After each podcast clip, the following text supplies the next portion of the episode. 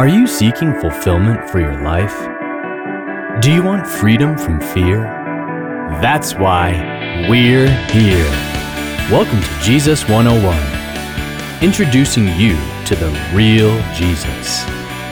And now, here's your host, Elizabeth Talbot with Mike Tucker. I'm Mike Tucker. I'm Elizabeth Talbot. So Elizabeth, as a girl, you watched this grapevine every year produce wonderful fruit, and you've said that you found that there was a secret to producing wonderful fruit from a grapevine. Yeah, the first thing was the fact that we had this really great quality of vine, you know, and I remember in our backyard, it covered the whole backyard, and many times I sat under it, and the grapes were so sweet. Later on, I discovered that we pruned this vine on a regular basis, and, you know, I struggle with that a lot throughout my life, because then I realized that there were pruning periods in my own life through which God taught me things about myself. I don't think anyone who has lived much of life has avoided pruning. Pruning are those experiences of difficulty and pain and suffering through which we actually learn something, or maybe it prepares us for something that is yet to come. But everyone I know has experienced pruning. You have experienced that too? Oh, yes. I many times, and I just got a phone call today before we entered into the session from a friend of mine who's going through a real pruning time, and he's extremely depressed. You know, it's interesting that Jesus said that this is part of the Christian life, the pruning, but that we may be assured that if we are a branch that is worth something, this pruning will actually help us bear more fruit for the glory of God. There's such a wonderful illustration that Jesus gives us about vines and life in Him. You know, calling Himself the vine and saying that life in Him means just abiding in Him. Living in Him in the vine. Well, let's go there. We're talking about John 15 today, and John 15 introduces another one of those 7 I ams of Jesus, and in this case is I am the true vine. We find this in verse 1, I am the true vine, and my Father is the vine dresser. Perhaps we should just now pause for a moment to talk about the fact that this was something that Israel was usually called. Israel referred to herself as being the vine. Yeah, because God talked about Israel as their choicest vineyard that He actually cultivated with love. See, one of the issues about being in a different society, removed 2,000 years from the Mediterranean society of the New Testament, we miss a lot of the messages that they would have gotten immediately. And one of them is that Jesus now is in the place of Israel, because Israel was the vine. Israel was the vineyard. Maybe we should go there. The prophet Isaiah probably is a good place. Isaiah chapter 5, verse 1, let me sing now for my well-beloved a song of my beloved concerning his vineyard. My well-beloved had a vineyard on a fertile hill, and he dug it all around, removed his stones, and planted it with the choicest vine, and he built a tower in the middle of it, and he hewed out a wine vat in it. Then he expected it to produce good grapes, but it produced only worthless ones. You know, this is the way that Jesus talks about Israel in the other Gospels. For example, there's a whole parable devoted to this, in the parable of the vine growers in Mark chapter 12, that actually Isaiah 5, 1 and 2 is actually quoted in the first verse of the parable, because Israel knew itself as the vineyard of God. And so many times in the Synoptic Gospels, Matthew, Mark, and Luke, we discovered that God speaks about Jesus interacting with this vineyard. And now Jesus says, by the way, I am the new vine. Yeah, He presents Himself as kind of reliving Israel's history, so that He is now the vine, taking the place of Israel. Every branch in me, verse 2, that does not bear fruit, He takes away.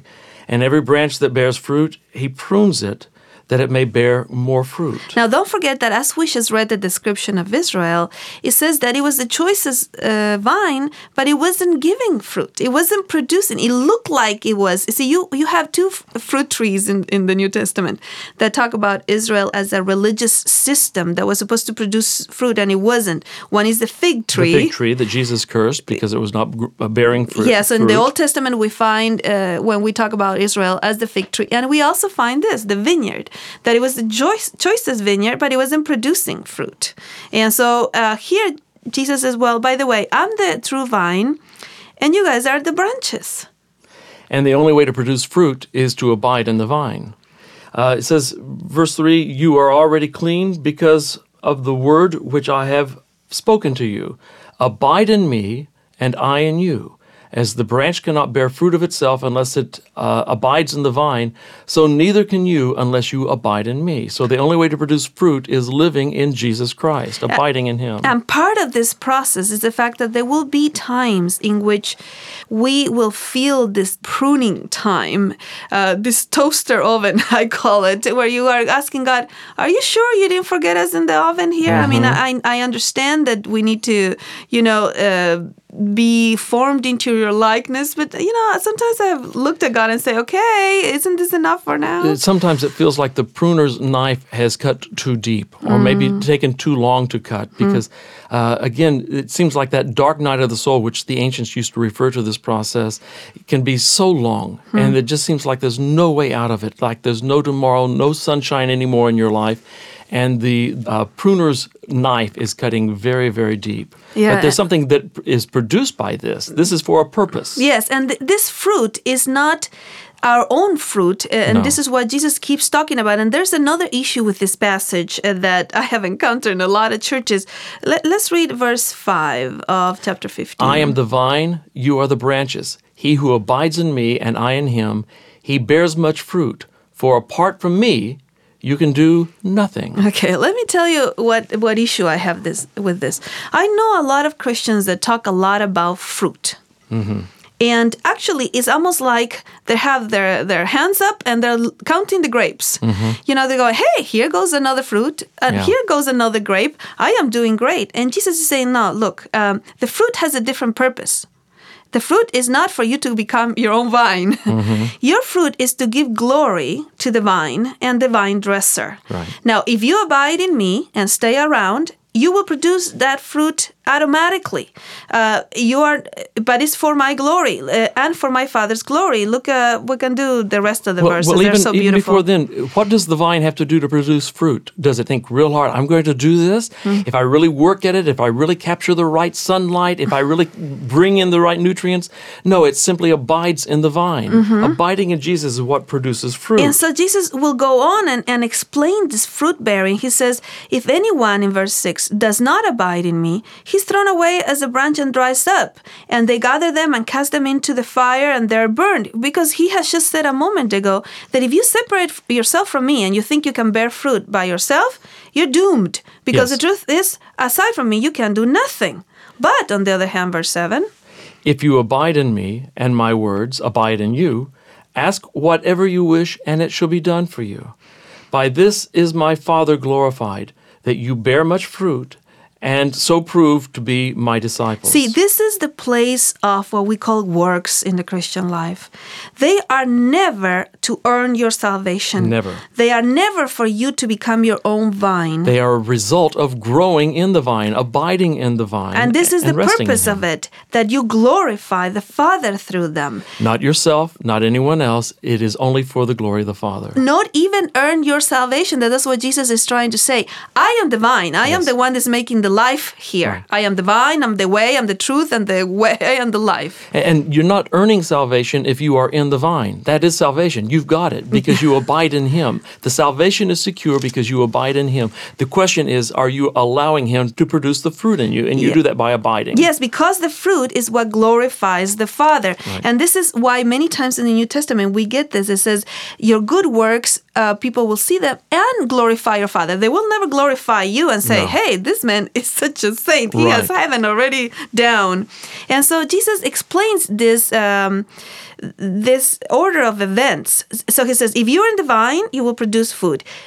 If you love me, you will keep my commandments. It's a natural thing. So let's read 9 and 10. Just as the Father has loved me, I have also loved you. Abide in my love.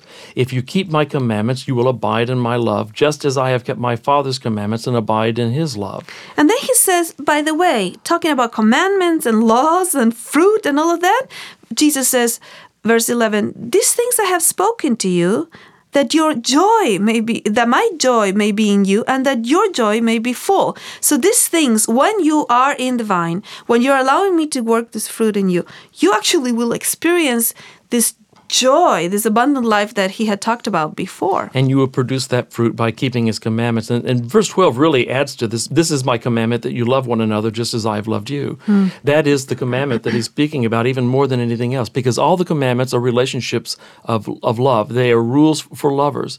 My wife has commandments. The commandment, thou shalt have no other girlfriends before me. You know, that's a very big one. And thou shalt not take my name in vain. You shall speak nice to me. Mm-hmm. But you know, they are not a burden to me because I love her. I abide in her, she abides in me, and I long to do those things for her. That's really what abiding in Christ does. That love produces a desire to live for him, and it produces something naturally in you because of the love that exists there. And it is his own grace that produces it in you. It's not you thinking about it that is going to produce one more fruit. See, I think it's very important to understand the order that Jesus talks about. When you have accepted Jesus Christ, at that very moment you have your salvation. Right. You are in the vine, and that's a done deal. Now, naturally, you will live a life of gratitude that will produce fruit for his glory and your happiness. So the key is choose to be in the vine, abide in him. He will produce the fruit in you. He will make you a person of love and of joy because you abide in him. Thank you for joining us today on Jesus 101. For more insights and resources, connect with us at Jesus101.tv. That's Jesus101.tv. Like us on Facebook at facebook.com/Jesus101 Institute and follow us on Twitter at Jesus101 Media. Until next time, live free.